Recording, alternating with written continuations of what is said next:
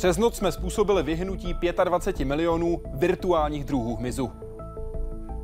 Říká entomolog a tropický biolog profesor Vojtěch Novotný, když popisuje jeden z výsledků výzkumu na Papui Nové Gvineji. Pracuje tam už přes dvacet let a jeho klíčovými kolegy jsou i domorodci. Jak vyvažuje zájmy jednotlivých kmenů a klanů? Proč je na Papui Nové Gvineji sedm set padesát jazyků? A jak se žije Evropanům v těžko prostupném pralese? Vítejte ve světě vědy a otázek současné společnosti. Začíná Hyde Park Civilizace.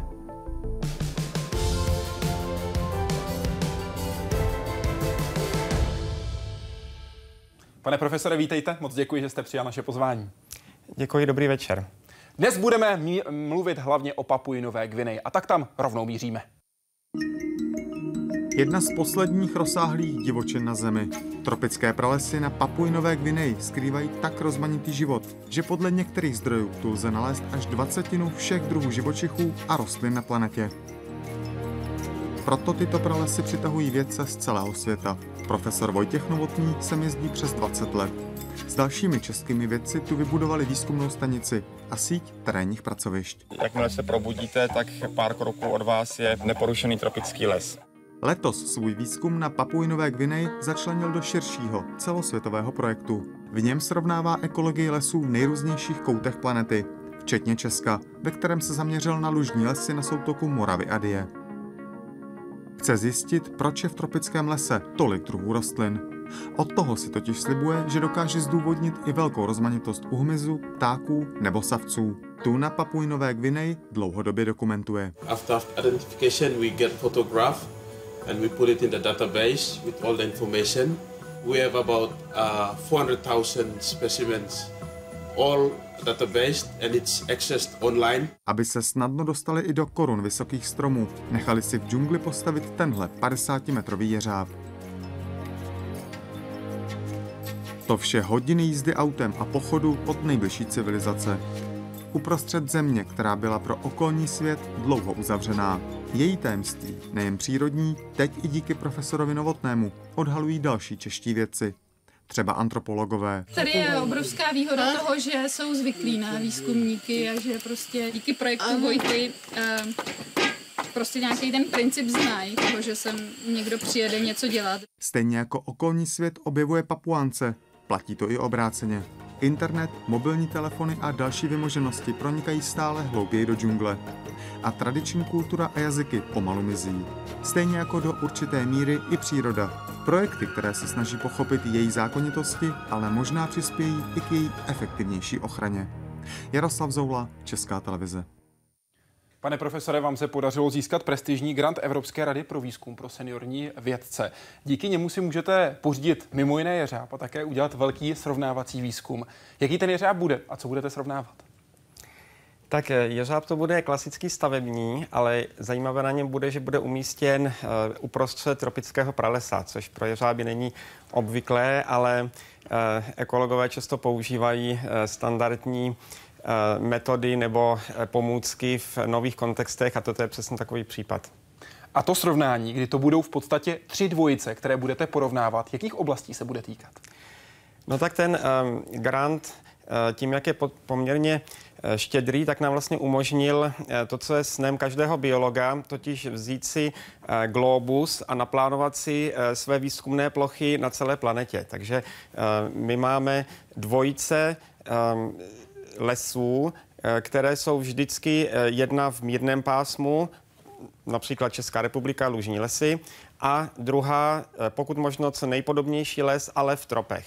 Takže tomu odpovídá Západní Afrika jako srovnání s Čechy, v našem případě potom Japonsko s naší oblíbenou Novou Gvineou a Severní Amerika s Panamou, kde naši kolegové už vlastní jeřáb mají, takže se jenom přiživíme na, na jejich uh, výzkumné základně. Už víte, kde přesně to v Africe bude srovnání s Českou republikou, jestli to bude Kamerun, jestli to bude Ghana? Uh, zatím váháme, uh, ale jedna z těchto dvou lokalit je pravděpodobně, uh, pravděpodobně nejvhodnější. Jeřáb samotný bude umístěný na Papui Nové Gvineji? Uh, ano. Afrika žádný nemá, ale přece jenom stavět jeřáb v africkém pralese je příliš ambiciózní. Zaměříme se na Novou Gvineu, kterou známe a kde to bude také novinka. Dočetl jsem se, že takových jeřábů je na světě jenom devět, že tohle bude číslo deset v tom absolutním pořadí. Je to pravda? Ty jeřáby, některé byly postaveny a potom z různých důvodů selhaly, někdy technických, někdy politických. Teď naopak zase, tak jak se i v jiných vědeckých oblastech stává, Čína zahájila velké, velké stavění jeřábů, takže jich několik mezi tím přibylo právě v Číně. Um, ale my máme trochu ambice nejenom postavit jeřáb na Nové Guineji, ale uh, také vytvořit určitou mezinárodní síť těch jeřábů, tak, aby spolupracovali a mohli jsme právě porovnávat výsledky uh, z různých oblastí. To se zatím překvapivě nestalo. Věda sice je založena obvykle na, na mezinárodní spolupráci, ale u těch jeřábů myslím si, že každý z nich byl postaven nějakým týmem s výraznou osobností a nakonec tím pádem vytvoření té, té sítě spolupracovníků nebylo jednoduché. Doufáme, že se nám teď podaří, podaří nejenom postavit jeřáb na Nové Guineji, ale také založit jisté konsorcium. Doufáme, že se sídlem v Českých Budějovicích, které bude ty jeřáby koordinovat a tím pádem můžeme mít nějaké celosvětově koncipované výzkumy na Na, na této síti jeřábu. Potřebujete ho primárně kvůli dostupnosti horních vrstev pralesa? Ano, to je v podstatě problém e, ekologie tropického lesa, nakonec nejenom tropického, že všechno zajímavé se odehrává v korunové vrstvě, která je obtížně dostupná. Ten jeřáb e, je zatím asi nejpohodlnější a nejlepší metoda. Jeho problém je ovšem ten, že e, dokáže obsáhnout jeden až dva hektary, takže neustále vidíte ty též stromy. Podobný jeřáb v Panamě, který funguje už dvacet let, tak tam už prostě, když čtu vědecké publikace, tak už přesně vím, o který konkrétní strom, prostě strom Karel, že jo, tak se jedná a to je trošku omezující, ale nedá se nic dělat. Vážně se jmenuje Karel? No, tak, tak mu říkáme, ale je to samozřejmě má, má, své vědecké, má, má, má, své, má své vědecké jméno. Jaká je základní otázka, na kterou chcete odpovědět pomocí tohoto třikrát dvojitého srovnávání? No, já bych řekl, že um, vlastně nejtěžší otázky jsou takové ty dětské otázky, které um, člověka napadnou poprvé. Takže když přijde uh, ať už biolog nebo laik do tropického lesa uh, z Evropy, uh, tak první, co ho napadne, je, proč je tady tolik druhů všeho, stromů, hmyzu, ptáků a to je vlastně hlavní otázka, kterou chceme odpovědět. My se specializujeme na hmyz, ale má to souvislosti i s vegetací, protože podle počtu druhů rostlin potom od toho se odvíjí počet druhů hmyzu. Takže je to takováto v zásadě zdánlivě jednoduchá otázka, ale může mít velice složitou odpověď. Počet samotných druhů, pokud bychom se zaměřili na hmyz, se řeší už víc než sto let. Zmiňoval jsem ten základní údaj. Přes noc jste vymazali dvacet pět milionů virtuálních druhů hmyzu. Proč? Jak se vám to povedlo? No, to jenom ukazuje uh, tu obrovskou neznalost vlastně, kterou ekologové stále mají, uh, pokud uh, dojdeme do tropických lesů. Protože to, že se vůbec bavíme o tom, jestli na planetě existuje pět milionů druhů hmyzu nebo padesát milionů, obojí jsou jaksi vážené odhady, které byly vážně publikovány ve vědecké literatuře, to, to v podstatě je, je rozdíl celého řádu a ukazuje, že v zásadě víme velice málo. Opravdu dokumentován je asi milion druhů, ale to víme, že je jenom menšina. V podstatě jakékoliv odpoledne vám mohu na Nové Guineji nazbírat několik desítek vědě neznámých druhů. Takže v podstatě není problém, není problém ty druhy najít a zmapovat, ale je to práce na několik desítek let až, až staletí, i když v poslední době pokroky v molekulární biologii, které v dohledné době umožní zautomatizovat celý proces, tak věřím, že, že nám v tom pomohou. Ale my jsme v podstatě opravili ty původně poměrně naivní představy, které ale byly ve vědecké obci široce rozšířené, že máme, nejčastěji se citovalo třicet milionů druhů hmyzu na těch pět milionů druhů, čili tím pádem skutečně přes noc vlastně zmizelo um, jaksi zázrakem dvacet pět milionů druhů hmyzu. To byla práce Terryho Erwina, na kterou narážíte, těch třicet milionů druhů, protože on tehdy využil jeden strom v Panamě, se kterým v úvozovkách zatřásl a spadlo mu šest set osmdesát dva brouků, použil extrapolaci na celý svět a řekl, celkově jich je třicet milionů. Ano, dnešními standardy to byla poměrně naivní práce, ale zároveň vlastně byla inovativní, protože to, byla první, to bylo první použití metody zamlžování právě té korunové vrstvy stromů rychle se rozkládajícím insekticidem. Takže vlastně vy vytvoříte insekticidní, insekticidní mlhu, která stoupá do korun stromů a pak na vás začnou pršet ty brouci. A vy je teda zachytíte, potom je několik měsíců až let třídíte, což nyní už právě lze lépe s pomocí těch molekulárních metod, ale tenkrát to byla otázka čistě mikroskopu. A když teda je rozstřídíte, zjistíte, kolik jich tam je, a on měl takový celkem naivní předpoklad, že ty druhy, které spadly z toho jednoho druhu stromu, jsou na ten strom přísně vázány. Takže když to potom to číslo vynásobíte, zjednodušeně řečeno padesáti tisíci, což je odhad, kolik druhů stromů v tropech existuje, tak dostanete třicet milionů a to je ten počet druhů hmyzu. My jsme mnohaletou prací, kdy jsme zjišťovali, na čem skutečně ty druhy hmyzu se živí, tak jsme zjistili, že to není tak, že každý druh hmyzu v tropech se specializuje výhradně na jeden druh stromu. Takové druhy existují, ale ne, ne, ne, není to většina. A tím pádem my jsme revidovali, revidovali to číslo, což mělo jisté i zajímavé ochranářsko-politické následky, protože ono těch třicet milionů druhů zaujalo i tedy ochranářské organizace. A dokonce Terry Erwin byl předvolán před americký kongres a to je taky zajímavé, prostě um, američtí poslanci občas, teda, když se něco zajímavého ve vědě stane, tak si vědce zavolají, aby, aby je poučil.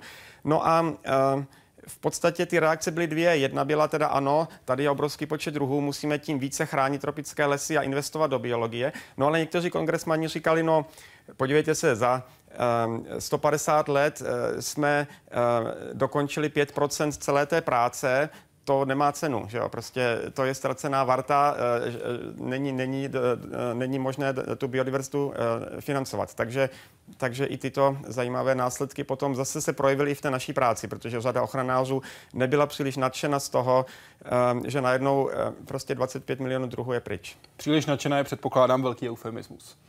Pane profesore, proč jste si vybral zrovna Papuu Novou Gvineu? No, já samozřejmě, když zdůvodňuji náš výzkum, tak mám plno velice dobrých důvodů.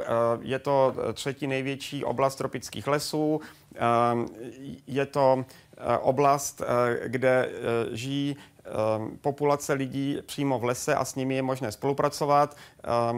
Takže v podstatě ty biologické důvody tam jsou, ale vlastně ty nebyly tím primárním důvodem výběru Nové Guineje, protože věda funguje v zásadě znač, zna, do značné míry cestou náhody. Takže já jsem se prostě na, na kongresu v anglickém Yorku, kde jsem byl jako, jako mladý vědec těsně po obhájení dizertace, potkal s kolegou Ivesem Bassettem, který tenkrát byl na Nové Guineji a pozval mě, abych přijel na šest měsíců.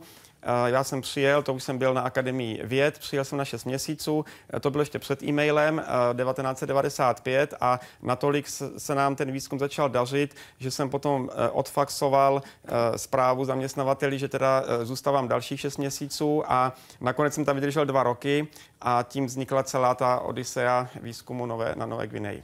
A ten výzkum začal v chatce, která byla připravená jenom pro člověka, který žil na kokosové plantáži.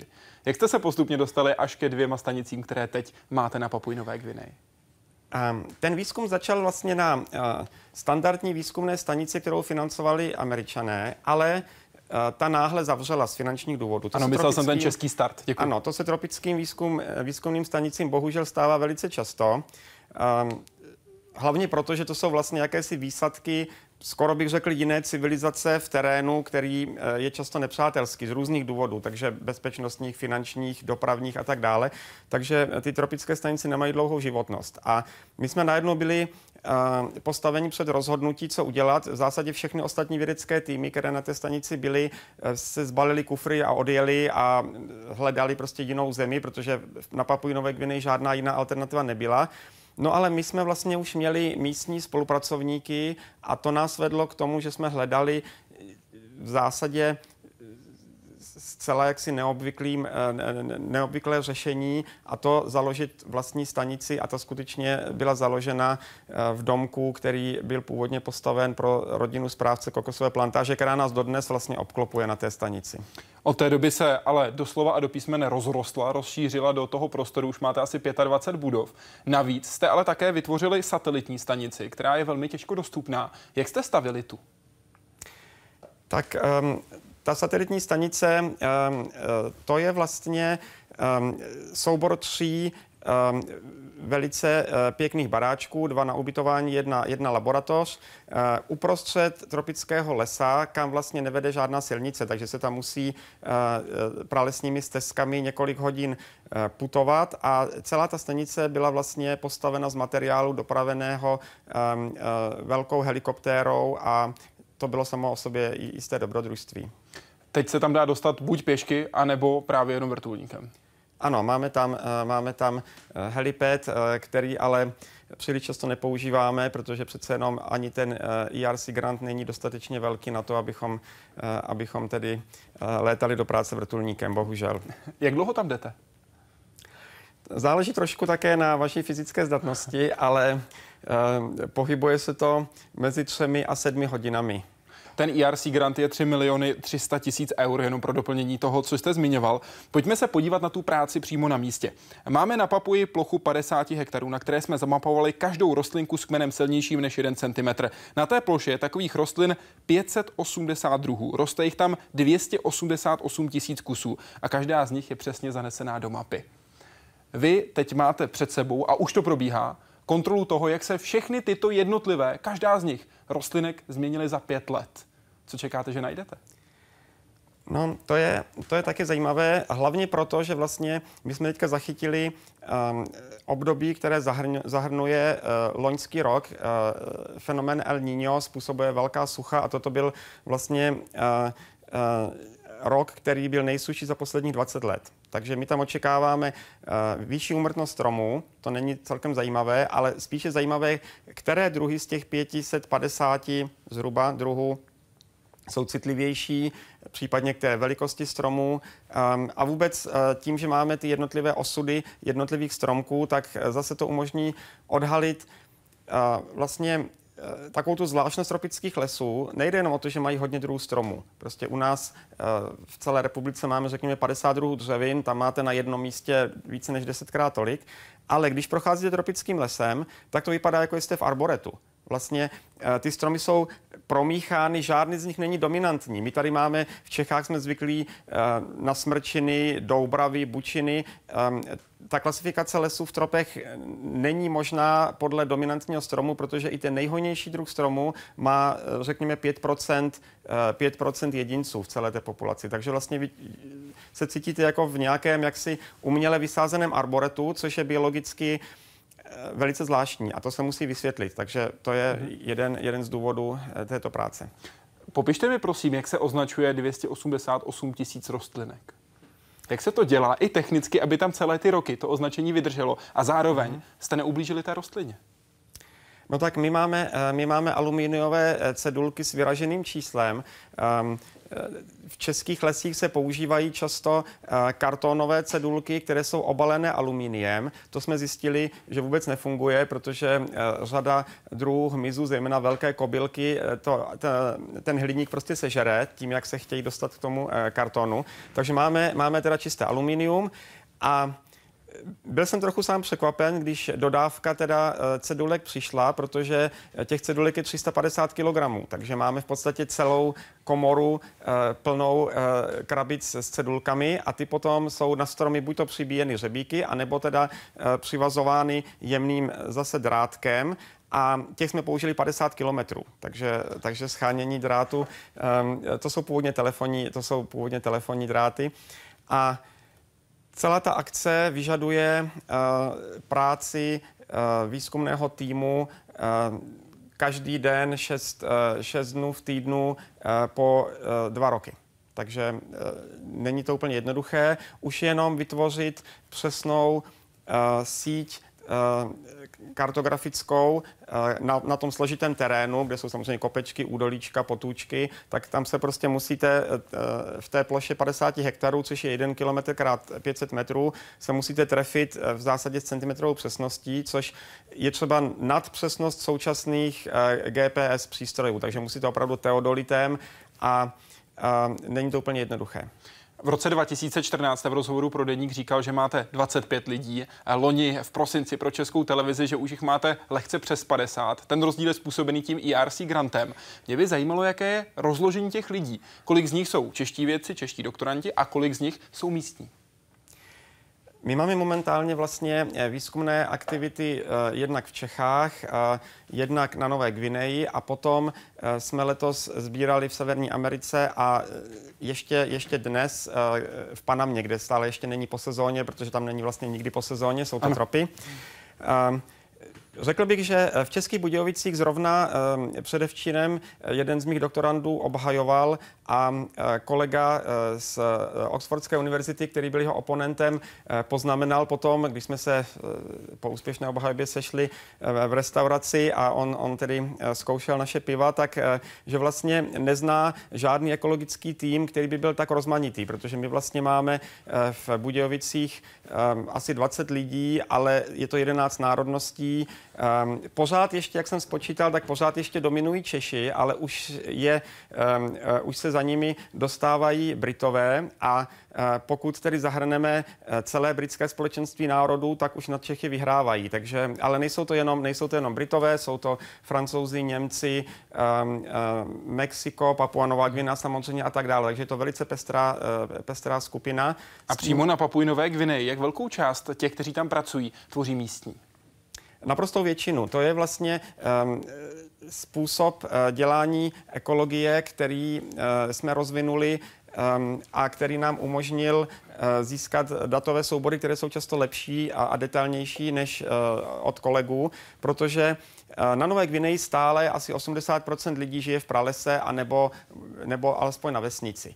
Čili uh, oni se v tom lese cítí jako doma a uh, tím pádem Uh, jsou vlastně výborní technici a, a potom někteří z nich pokračují jako studenti a vědci. Takže um, to je vlastně velice efektivní tým, který ne vždycky má třeba skvělé vzdělání uh, v disciplínách teoretické matematiky, chemie, dokonce i biologie, ale kteří mají tu schopnost efektivně pracovat v terénu a hlavně se v tom terénu také cítí jako doma. To je prostě je to jejich domácí prostředí. Zatímco pokud my se dostaneme do tropů, tak i když jsou to studenti nebo vědci, kteří mají zájem o ekologii a, a líbí se jim tam, tak přece jenom po pár měsících v pralese už začnete být trochu nervózní a toužit po vymoženostech civilizace, což se u těch kolegů z Nové Gvineji stává méně často. Loni v květnu jste pro Aktuálně tečka cé zet řekl, cituji, musíme dávat pozor, abychom z hlediska zaměstnávání lidí vyvážili všechny zájmy kmenů a klanů. Jak se to dělá? Velice obtížně. To bych řekl, že je také zajímavý aspekt naší práce, že tam nejsou jenom problémy odborné a technické, ale i společenské. No ale právě tím, jak my jsme začali zaměstnávat Novogvinejce a někteří z nich s námi pracují už dvacet let, tak ti nám právě pomáhají. Ti nám pomáhají vlastně v té analýze toho, jak je potřeba, jak je potřeba zacházet s domorodými vlastně i majiteli lesa. Na Nové Gvineji tam sice musíme mít vládní povolení k výzkumu a také ho máme, ale když přijdete do pralesa, tak vám není vůbec ničemu platné, protože um, ty domorodci jsou skutečnými majiteli a musí um, dát povolení buď k výzkumu, ke kácení, uh, k jakékoliv aktivitě v tom lese. Takže tam s nimi spolupracujeme, většinou jsou nadšení, protože nakonec je to zajímá a na druhou stranu jedná se také o peníze, jedná se o příležitosti k výdělku, které normálně nemají, takže tím pádem je tam vždycky citlivá politika, která může být velice složitá. Takže, takže tomu se věnujeme velice intenzivně a právě ty naši novogvinejští kolegové mají už vhled vlastně do obou prostředí. My také máme stáže i, i na naší univerzitě pro ně, a takže oni vlastně už chápou to vědecké zázemí, ale stále prostě se lépe orientují v té novoguinejské společnosti. V rozhovoru pro časopis Vesmír jste v květnu dva tisíce čtrnáct řekl, účetnictví, údržbu budov, provoz automobilů, organizaci terénních týmů a jejich zásobování, to všechno už dělá papuánský personál. A také jste o rok později v rozhovoru pro Aktuálně popisoval problém vaší účetní, kdy vám zavolal kolega, že vaše účetní má problém, a to proto, že si u, sousední, u lidí ze sousední vesnice pronajala domeček. Jeho majitel se ale dostal do sporu se sousedy, výsledkem je několik mrtvých a její dům schořel.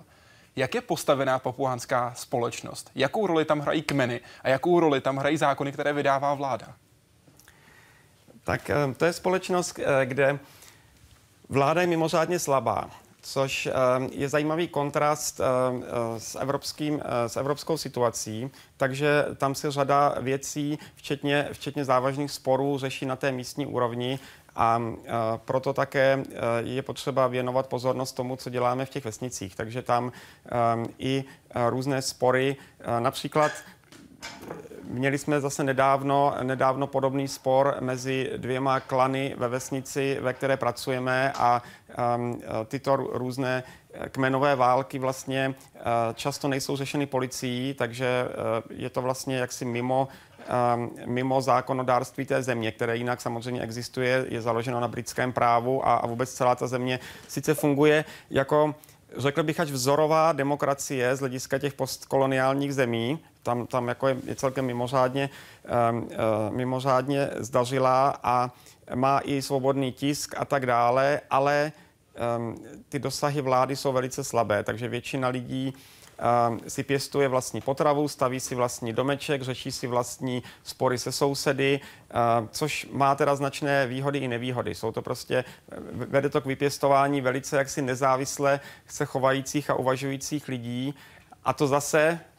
pro nás v Evropě, my si ani neuvědomíme, jak jsme vlastně domestikovaní v té Evropě. Jo? A, a, a, v podstatě tím pádem ti lidé jsou jednak samostatní, ale někdy samostatní až příliš. Vy jste také zmiňoval v rozhovoru pro časopis Vesmír, že pro no, novogvinejskou vesnici by naprostá ztráta kontaktu se světem byla zprávou sice nepříjemnou, leč nikoli fatální, alespoň ne po prvních deset let. Tam, um... Jaký je, prosím, rozdíl mezi životem ve městě a životem v pralese, speciálně v horách? Nová Guinea vlastně poskytuje uh, mnohem širší rejstřík životních stylů než uh, celá Evropa. Protože tam skutečně uh, život v odlehlé vesnici, kam nevede cesta, uh, je naprosto rozdílný od, od života ve městě, uh, který má v zásadě společné rysy s životem ve městě kdekoliv jinde, včetně Evropy. Takže uh, opravdu v té vesnici Um, lidé sice mají, mají oblečení západního typu, mají ocelové nástroje, ale tím to zhruba končí. V poslední době jako zajímavý příspěvek k civilizačnímu vývoji je často, je často i mobilní signál. Takže řada Novogvinejců třeba má vlastní facebookovou stránku, ale v životě neviděli počítač, a dokonce jsou překvapeni, když, když zjistí, že Facebook byl původně vlastně počítačový fenomén, protože mají prostě svůj mobilní telefon a tímto způsobem, jak se interagují se světem. Jaká je pravděpodobnost, že když zavolám na náhodné číslo na Papui Nové Gvineji, tak na druhé straně bude někdo, komu budu rozumět? Několik jednotek procent, něco mezi devadesát pět a devadesát devět procenty pokusů bude, povede k tomu, že získáte někoho, že si nebudeme rozumět. Nedomluvíte, získáte, získáte někoho, kdo mluví úplně jiným jazykem. To je, to je vlastně snad asi to nejzajímavější na Nové Guineji. Já jsem tam jel jakožto biolog, očekával jsem velkou druhovou rozmanitost, tu jsem tam také našel, ale z tohohle hlediska Nová Guinea není, není extrémní. Prostě je to, je to jaksi solidní tropická země, řekněme v Jižní Americe je ta rozmanitost větší ještě, ale co se týče jazykové rozmanitosti, to je až absurdní, bych řekl téměř, protože um, momentálně má Nová Guinea sedm milionů lidí, ale uh, v době získání nezávislosti uh, devatenáct set sedmdesát pět měla tři miliony lidí a bylo tam stejných v podstatě, řekněme, osm set jazyků, jako je tam teď. Takže v podstatě tenkrát tři miliony lidí hovořili osm set jazyky. Proč? Nyní... Čím to je dáno? No... Um, Je to dáno společenskou dynamikou. V podstatě řada antropologů se, nebo lingvistů se domnívá, že uh, takhle to vypadalo všude po světě, ale potom vývoj vyšších politických celků, zejména států a říší, vždycky vedl k tomu, že jeden z těch jazyků převálcoval ty ostatní, zatímco na Nové Gvineji k ničemu takovému nedošlo. Až tedy po, k příchodu koloniálních mocností, takže, takže vlastně vidíme jaksi naši minulost a je pro nás naprosto nepochopitelná, protože když já z naší stanice vyjedu autem na projížďku, tak já jsem schopen během čtyř hodin jízdy protnout území dvaceti různých jazyků. My, ta, my touto cestou vozíme studenty jak teda Jihočeské univerzity, tak Novogvinejské univerzity k jedné aktivní sobce, jaksi na, na exkurzi, a to je skutečně čtyři hodiny jízdy dvaceti jazyků. Kolika jazyky mluvíte a jakými? A je mezi nimi pidžin, angličtina? No oni totiž právě Novogvinejci by jinak měli sami problém se domluvit těmi domorodými jazyky, protože každá vesnice mluví něčím jiným. Ty jazyky vznikly díky tomu, že Novogvinejci měli poměrně jaksi negativní názory na své sousedy, takže typická jaksi kmenová společnost vždycky měla pár sousedů tradiční přátelé, s nimi i třeba si vyměňovali partnery, manžele, manželky a tak dále. Pak měli pár tradičních nepřátel a pak měli nějaké sousedy, kde to různě kolísalo. Ale v podstatě Novogvinejci nedokázali cestovat až do vzniku koloniální správy, která vlastně zastavila většinu kmenových válek a tu cestování umožnila. Čili my teďka jsme vlastně svědky té vzácné situace, kdy ta obrovská rozmanitost jazyků ještě existuje, ale zároveň není vůbec funkční. Prostě ty jazyky na tom území Papuji Nové Gvineje neslouží k dorozumění, prostě protože jich je tam, je tam těch osm set. A tím pádem cokoliv my uděláme jakožto cizinci, Ta, ta diverzita se nezachová. Prostě to, to není udržitelný stav, ta, ta poklesne a také klesá, ale a, a je prostě naprosto nefunkční z tohohle důvodu. Takže proto teda um, tam vznikla pidgin angličtina, což je vlastně jazyk jaksi hybridizovaný z angličtiny a výpůjčky, výpůjčky z jiných jazyků a má vlastně ale gramatiku, uh, která není anglická. Takže vyžaduje jisté úsilí se ho naučit, ale ne příliš velké. Moji studenti obvykle ho zvládnou, řekněme, za dva až osm měsíců, podle toho, jak, jaký jsou talenti na jazyky. Mm-hmm. A e, s ním se domluvíte kdekoliv. A pak je tam další vrstva, což je angličtina, ve které probíhá školní výuka. Takže typicky Novogvinejec hovoří domorodým jazykem jedním nebo dvěma, potom pidžin angličtinou, potom angličtinou. Lidé na Nové Gvineji dlouho žili vzdáleni od nám známé civilizace. Teď jsou na tom podobně jako my, mobily, Facebook. Co říkáte na stesky některých z nás dlouho žijících v této civilizaci, že to je špatně a že měli zůstat ve své v úvozovkách necivilizovanosti? No tak uh, my bychom si měli trošku vžít do, do jejich situace. Um, představte si, že um, najednou se tady objeví nějaká neznámá civilizace, která má uh, technologii, která nám připadá jako zázrak, uh, jejíž produkci vůbec nerozumíme. Vypadá, ti lidé vypadají sice jako vágně humánně, ale, ale přece jenom jinak než my a věří jakýmsi divným náboženstvím nebo rituálům. A teď je otázka, jestli s nimi teda máme mít co dočinění nebo ne. Myslím si, že by se rozvinula docela zajímavá diskuze.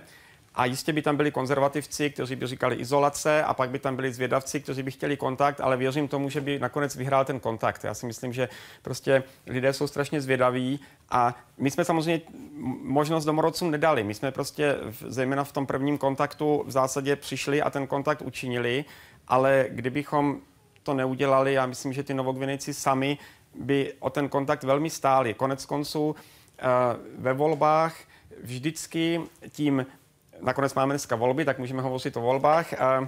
Vždycky tím nejčastějším volebním slibem je, že se do dané vesnice postaví silnice. Samozřejmě většinou ten slib není splněný, jak je obvyklé, ale, ale ta touha po tom kontaktu a tím pádem teda té civilizaci tam je. Můj kolega Martin Soukup na jedne, v jedné odlehlé vesnici, kam vždycky přilétáme, přilétáme na, na polní letiště Cesnou, tak tam nechal děti z místní školy nakreslit, jak si představují svoji vesnici v budoucnu. Jedno každé dítě tam nakreslilo silnici s automobilem, ačkoliv většina z nich v životě automobil neviděla v reálu. Prostě Ta snaha po kontaktu a ta zvědavost je obrovská a tím pádem si myslím, že jakákoliv demokratická volba vždycky povede k tomu, k tomu kontaktu spíš než k izolaci. Představa, že obyvatelé tropických lesů mají své lesy bezvýhradně rádi a že je chtějí za každou cenu, je stejně naivní jako představa, že obyvatelé našich panelových sídlišť mají rádi paneláky. Řekl jste v rozhovoru pro časopis Vesmír. Proč? Je to ekonomický důvod, nebo je to i praktický důvod? Je to důvod obživy? No, já bych řekl hlavně, že je fascinující, jak my vlastně uh, uh, těm domorodcům z pralesů, a nejsou to jenom novogvinejští, ale amazonští indiáni a, a od kdekoliv jinde, jak my vlastně jim nerozumíme a jaké máme zcela zavádějící představy o tom, co si myslí. Zejména už dlouhodobě je tady taková ta představa toho ušlechtilého divocha, který je prostě rozený ochránce přírody a který žije v nějakém tom souzvuku s přírodou a tím pádem teda v podstatě je na něj spolehnutí, že bude pralesy chránit. Na té Nové Gvineji, kde vlastně jako v jediné zemi s velkým množstvím pralesů ti domorodci skutečně to rozhodnutí mají, se ukazuje, že to je zcela fantastní představa. My vlastně máme na Nové Gvineji chráněnou oblast, kde, kde ta vesnice, se kterou pracujeme a na jejímž území je právě ta naše stanice odlehlá, tak ty opravdu chtějí chránit přírodu, také za to dostali cenu O S N, kterou jsme s vedoucím té chráněné oblasti a jaksi vesnickým staršinou odjeli loni převzít do Paříže. A vesnice tam... Asvana? Prosím? Vana? Je to ano, teda, ano, je to vesnice Vanang a um, v Paříži dostali cenu, bylo to velká ceremonie, bylo tam um, několik set um, návštěvníků v divadle, kteří opravdu prostě nadšeně uh, podporovali uh, tyto aktivity, ale zároveň všichni, nebo většina z nich měli ty představy o tom, jak, jak tedy um, uh, je tam to souznění s přírodou, které tam prostě uh, jako v, jest, v jistém smyslu je, že oni ty lesy znají a vyznají se v nich a chtějí nadále uh, jak si je zachovat do jisté míry, ale zároveň stejně tak je tam ta snaha po modernizaci. Takže tak jako jakákoliv jiná civilizace mají rádi jistou kulturní kontinuitu, ale zároveň velice aktivně přijímají, nasávají eh, nové podněty a tím pádem, eh, tím pádem eh, v podstatě je, je potřeba s tím počítat i eh, při tom, když plánujeme chráněné oblasti, je potřeba, aby eh, ta ochrana přírody také přinášela všechny tyto, tyto civilizační zisky. Není to prostě žádné muzeum nebo, nebo žádná rezervace. Další věc, která je s Papuí Novou Gvinejí často spojována, je kanibalismus. Nemrzí vás mediální obraz Papuí Nové Gvineji, kdy všichni vědí jen o kanibalismu? Honza, jak je to s ním reálně? Jaká je no. současná praxe? Tak ono to hlavně mrzí některé, některé novogvinejské kolegy, protože to je skutečně takový stereotyp, ale... Na druhou stranu na těch stereotypech občas něco je, takže skutečně tam opět velká, dru- velká kulturní rozmanitost. V některých kmenech se kanibalismus praktikoval, to je, to je dokázáno. Tady bych zase chtěl říct, že některé jaksi šílenější odvětví antropologie zač- začaly tvrdit, že vlastně je to všechno jenom pomluva bílých koloniálních antropologů a že nic takového neexistovalo, tak to je naprostý nesmysl. Prostě... Což dokazuje například nemoc kuru. Dokazujete nemoc kuru. Babička, dědeček mého doktoranda byli dokazatelně kanibale, kanibalové, prostě mají, mají recepty a tak dále. Mimo, čili... pardon, jsou ochotní o tom mluvit, protože vím, že pro některé domorodce je to trochu stigma a nechtějí o tom hovořit, nechtějí se o tom bavit. Ano, je to, je to, je to bráno jako, že vlastně samozřejmě každá země je ráda viděna z té stránky, jak si... jako civilizovanosti a toto je vidět, jako, že, vlastně, um, že to je vlastně určité stigma. Na druhou stranu já bych to tak neviděl. Um, minimálně ten kanibalismus, o kterém jste se zmínil, který vedl k nemoci kuru, to byl v zásadě kulturní fenomén. To bylo vlastně pojídání uh, zemřelých příbuzných, takže, takže v podstatě to nebylo, toto prostě byl jaksi um, rituál pohřební a nebo vzdání úcty v podstatě. Ano, v podstatě těžko říct, je, je čistě věcí názoru. V zásadě nikdo nebyl poškozen, je to věc názoru, tedy jestli se to někomu líbí nebo ne, ale, ale jako stigma bych to neviděl, ale samozřejmě ta mediální, ten mediální obraz je problematičtější. Samozřejmě Australané, jakožto koloniální mocnost, kanibalismus nepodporovali, takže v zásadě vymizel, ale jsou tam určité, jsou tam určité recidivy. Bylo, bylo zajímavé teda, že před třemi lety došlo zase prokazatelně ke kanibalismu asi hodinu jízdy od naší stanice v jedné vesnici, kde vlastně snědli několik vesnických kouzelníků. A jsou na to dvě vysvětlení, nevím, které je pravdivé. Jedno bylo, že příliš moc kouzlili, prostě kouzlem můžete poškodit lidi, způsobit jejich smrt. Když někdo zemře, zejména když je to třeba mladý člověk bez nějaké viditelné újmy, tak, tak vždycky to podezření z, z, z kouzelnictví tam existuje. Takže jedno vysvětlení bylo, že příliš moc kouzlili. A druhé vysvětlení bylo, že si za to účtovali příliš mnoho peněz. Takže nevím teda, co bylo pravdivé, ale, ale zase to opět tedy mediálnímu, mediálnímu obrazu Papui Nové Gvineji příliš neprospělo. Ale hon na čarodejnice je stále ještě na Papui Nové Gvineji realitou. Ano, tam je to takové, je to skutečně zajímavá, ta, ta Nová Gvinea je zajímavá ne jako muzeum kmenového zřízení, ale jako nesmírně živý e, systém kombinující moderní a tradiční e, názory a zvyky a technologie. Takže, takže v podstatě i vysokoškolsky vzdělaní lidé, kteří jinak využívají všechny technologie a kteří prostě pracují třeba i ve výzkumu, tak, tak zároveň prostě věří na určité aspekty kouzelnictví, zejména tedy prakticky žádná smrt na Nové Gvineji není jen tak. A není to odmítnutí lékařské vědy. Prostě ty bakterie nebo, nebo viry mohou skutečně způsobit tu smrt, ale pak je otázka hlubší a to je, kdo teda způsobil tu infekci. A to právě může být i kouzelníci. Takže to se tam neustále řeší, kde je kouzelník a pokud ano, tak, tak je možné ho teda atakovat. Je to v podstatě hodně nepříjemný společenský fenomén, protože vlastně v té vesnici kdokoliv se nějak jako vymyká z té společnosti, tak, tak je tam riziko, že bude obviněn. Takže je to, je to problém, ale je to hluboce zakořeněný, zakořeněná víra, těžko s něco udělat.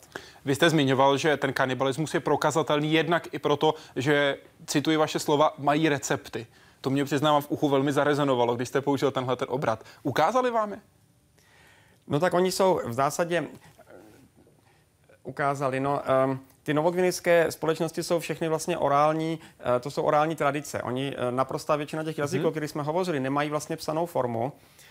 Řada z nich má jedinou psanou formu a to je překlad Bible, protože existuje, existuje celosvětová snaha přeložit Bibli do všech jazyků, takže ta Nová Gvinea je pochopitelně v tom důležitá. Takže to se jedná o v zásadě ústní předávání s tím, že některé bylo zaznamenáno antropologii, některé ještě jaksi funguje ve vzpomínkách, ale um, v podstatě vím, že se jako zelenina, právě ta oblast Kuru, tak tam je to dokumentováno dobře, tam, tam ten mozek zemřelých příbuzných se míchal s určitým druhem kapradiny, který se vyskytuje v podrostu tropického lesa, takže nasekali kapradiny, smíchali s mozkem a potom vyplnili úsek bambusové, bambusového stonku a podusili ho teda na ohni, což ten...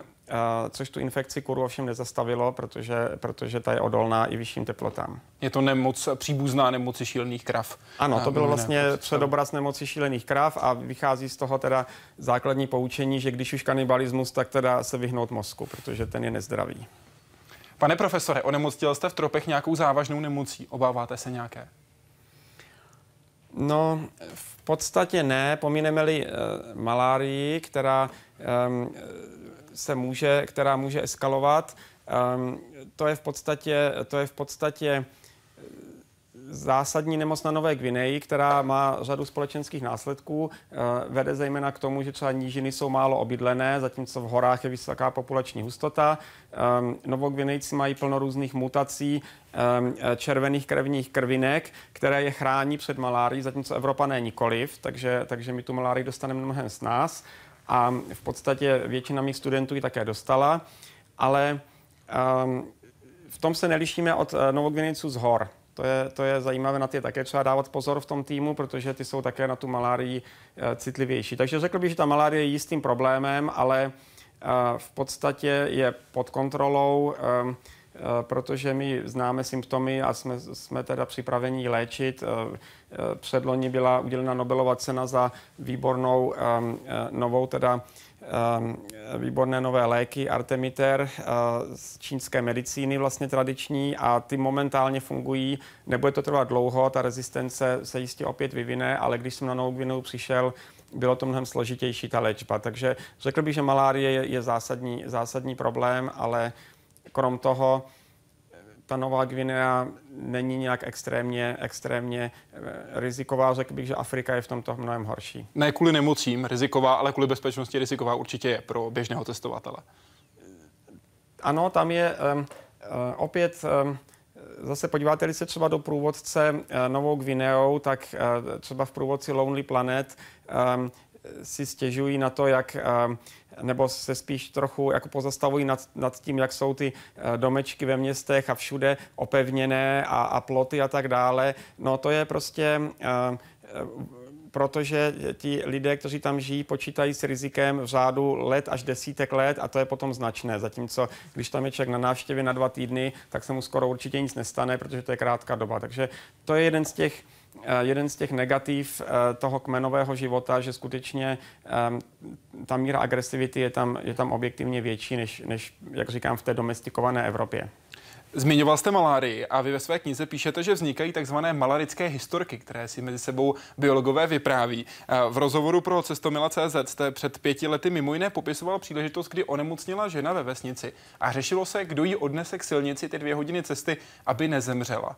Proč ji nakonec nikdo neodnesl? No to, to byl zase klasický případ.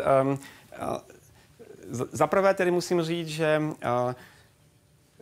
Na Nové Guineji, pokud někdo z vesnice požádá o pomoc na základě toho, že, že prostě nějaký medicínský problém, tak si můžeme být stoprocentně jistí, že to není žádná hypochondrie, že tam se čeká opravdu až teda, když už člověk skoro umře.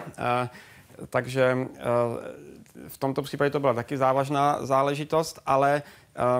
To je taková ta představa, že vlastně žena je tvor nečistý a proto je potřeba s ní zacházet um, opatrně a zejména muži by si měli dát pozor. Takže, takže prostě muži by, by ne, nikdy nenesli na nosítkách nebo na ramenou a um, to byl problém, protože ženy vlastně, ty zase to odmítly z důvodu jaksi tradičních. To je věc, kterou nikdy nedělali a, a prostě...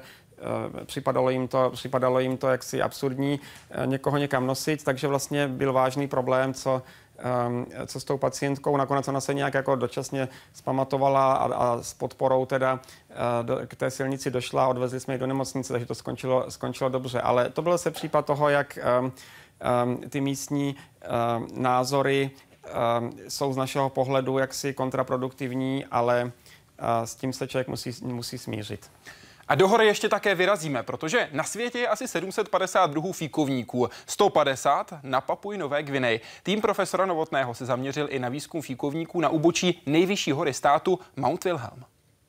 Pro Čechy oblíbená pokojová rostlina. V papuánské džungli obrovská skupina stromů. Fíkovník, aktér jednoho z hlavních projektů profesora Novotného. Spolu se svým týmem se snaží zjistit, jaké druhy hmyzu se živí na jakých druzích fíkovníků. A to v závislosti na měnící se nadmořské výšce. Z lesa vykopeme semenáčky určitých vybraných druhů fíkovníků, nasázíme je do takovéto školky a až budou potom připraveny k přesazení, tak část z nich přesadíme zpátky do jejich přirozeného biotopu, do té nadmořské výšky, na kterou jsou zvyklí.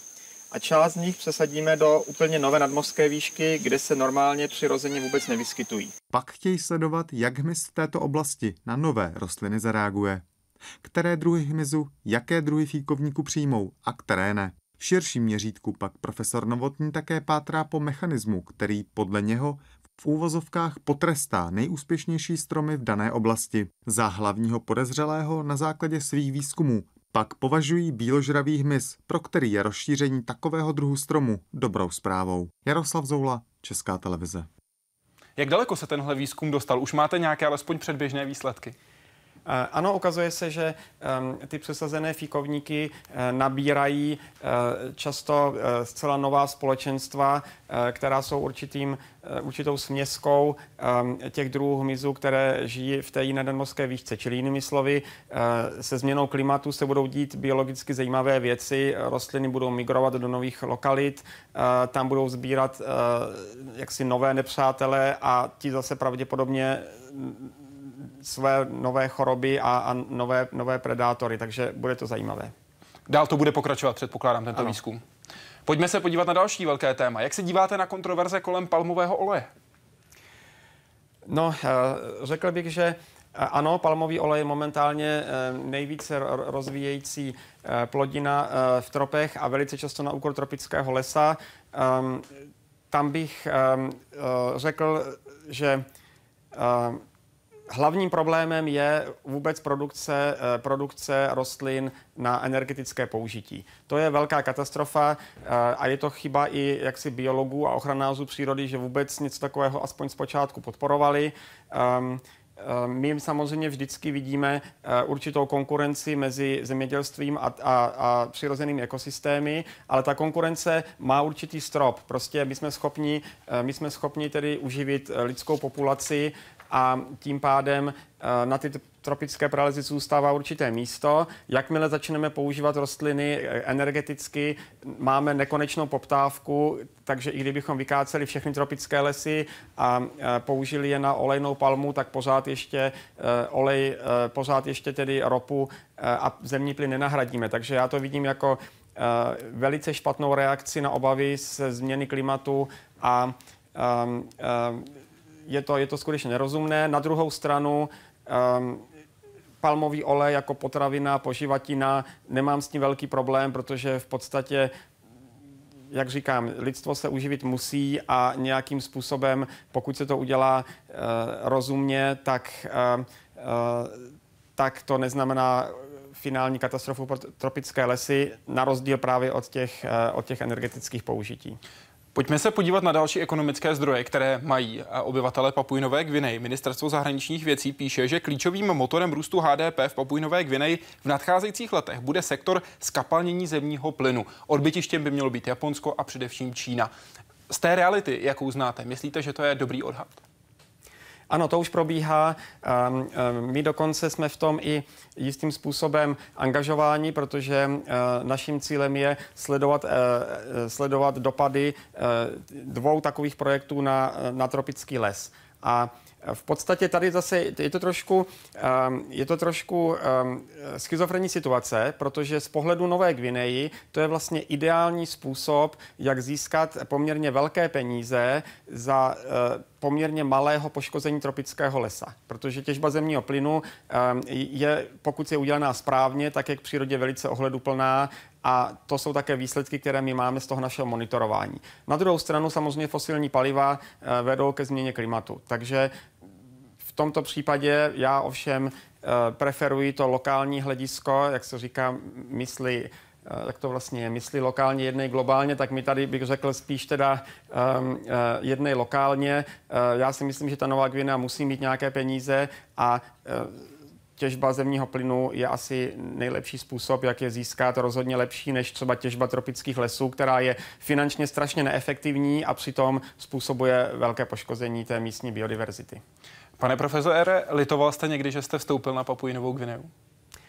Ne, nelitoval a musím říct, že řada dalších stanic a výzkumných projektů tam začala a velice rychle skončila a částečně to bylo, protože jakmile narazili na nějaké potíže, tak ty jejich zahraniční vedoucí začali zvažovat, stojí nám to za to, máme se vrátit, nemáme. My jsme v zásadě od roku devadesát pět řekli, my tady jsme a nikdy ani na vteřinu nebudeme uvažovat, že odejdeme a díky tomu jsme tam asi vydrželi. Držím palce, aby se vám dobře vedlo. Děkuji mnohokrát za rozhovor. Hezký večer. Děkuji za pozvání. A děkuji vám, že jste dnes byli s námi s vysíláním Hyde Parku Civilizace. Doufám, že budete i příští týden a také zítra v osmnáct třicet. Věda dvacet čtyři tady pro vás bude. Přeji hezký večer. Naschledanou.